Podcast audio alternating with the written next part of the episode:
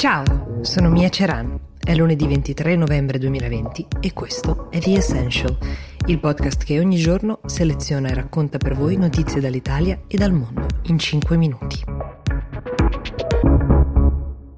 Abbiamo imparato a capire che nel mondo c'è una vera e propria gara tra case farmaceutiche, ma anche tra stati per chi produrrà il primo vaccino che ci possa portare fuori da questa pandemia. Nel caso delle case farmaceutiche è una questione forse più di prestigio, prestigio anche dei propri ricercatori, perché i vaccini sono molto meno redditizi di altri farmaci sui quali si può investire di meno ma guadagnare di più, anche se, eppure questo lo abbiamo capito recentemente, le azioni in borsa seguono fedelmente l'entusiasmo per una scoperta di questa portata.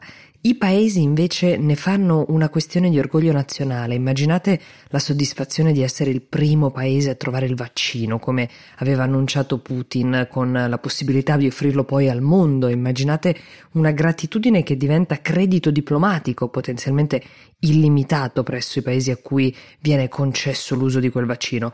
Quel che forse ancora non sapevamo è che dietro a tutto questo c'è un'altra gara, quella degli hacker, e che spesso questi hacker possono essere assoldati dai governi stessi per rubare preziose informazioni sul vaccino da altri paesi e in altri laboratori. Va detto che un paese che sospetta o si difende da un attacco di hacker di un altro paese è sempre cauto nel lanciare l'allarme perché accuse così gravi possono avere delle serie ripercussioni diplomatiche. Ma gli esperti di tutto il mondo non hanno dubbi, perlomeno su alcuni paesi. In cima alla lista degli stati che si stanno dando da fare per carpire le informazioni di ogni stato ci sono Cina, Russia, Corea del Nord e Iran. Ogni Stato, vale anche per le democrazie occidentali, ha degli hacker che lavorano più o meno nell'ombra per i governi, ma pare che questi Stati che vi ho elencato si diano più da fare degli altri. Come lo sappiamo? Lo sappiamo perché i ricercatori che lavorano presso le varie case farmaceutiche che stanno uh, cercando i vaccini sono stati preparati per questo genere di attacchi e quindi hanno segnalato i movimenti sospetti. Tra i metodi più utilizzati dagli hacker, questo forse vi giungerà come una sorpresa, c'è il grande classico, quello che si chiama password spraying, cioè il tentativo di trovare la password giusta ed è la ragione per cui spesso ci viene chiesto di rafforzare le nostre anche se non custodiamo la ricetta per il vaccino. Poi c'è lo spear phishing, cioè quella strategia che si basa sul mandare delle email con link fraudolenti che se cliccati permettono agli hacker di entrare nei nostri computer. In questo caso ce ne sono stati alcuni mandati come se fossero proposte di lavoro per eh, i ricercatori o gli scienziati o comunicazioni importanti su scoperte scientifiche in realtà inesistenti.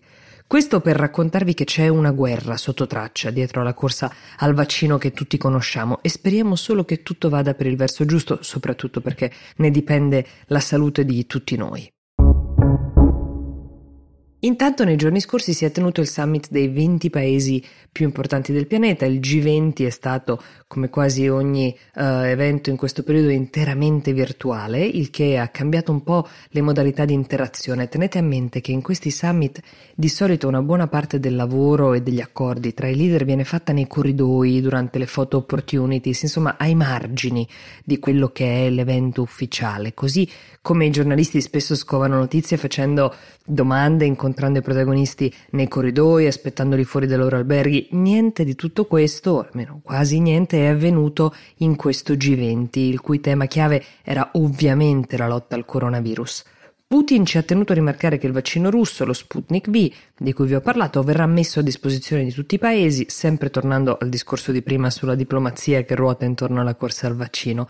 A fare gli onori di casa è stata l'Arabia Saudita quest'anno, presidente del summit, il che ha animato molti gruppi di attivisti per i diritti umani, visto che il paese ha ancora delle questioni molto importanti da risolvere. L'uomo del giorno è stato il principe Mohammed bin Salman, che di fatto guida il paese, che al netto della questione dei diritti umani, che resta un tema chiave, vale per i giornalisti, come nell'eclatante caso di Khashoggi, per la guerra in Yemen, ma il principe intanto sta cercando di cambiare eh, l'economia di un paese che è stato storicamente dipendente dal petrolio e che quindi ha patito notevolmente il periodo di pandemia.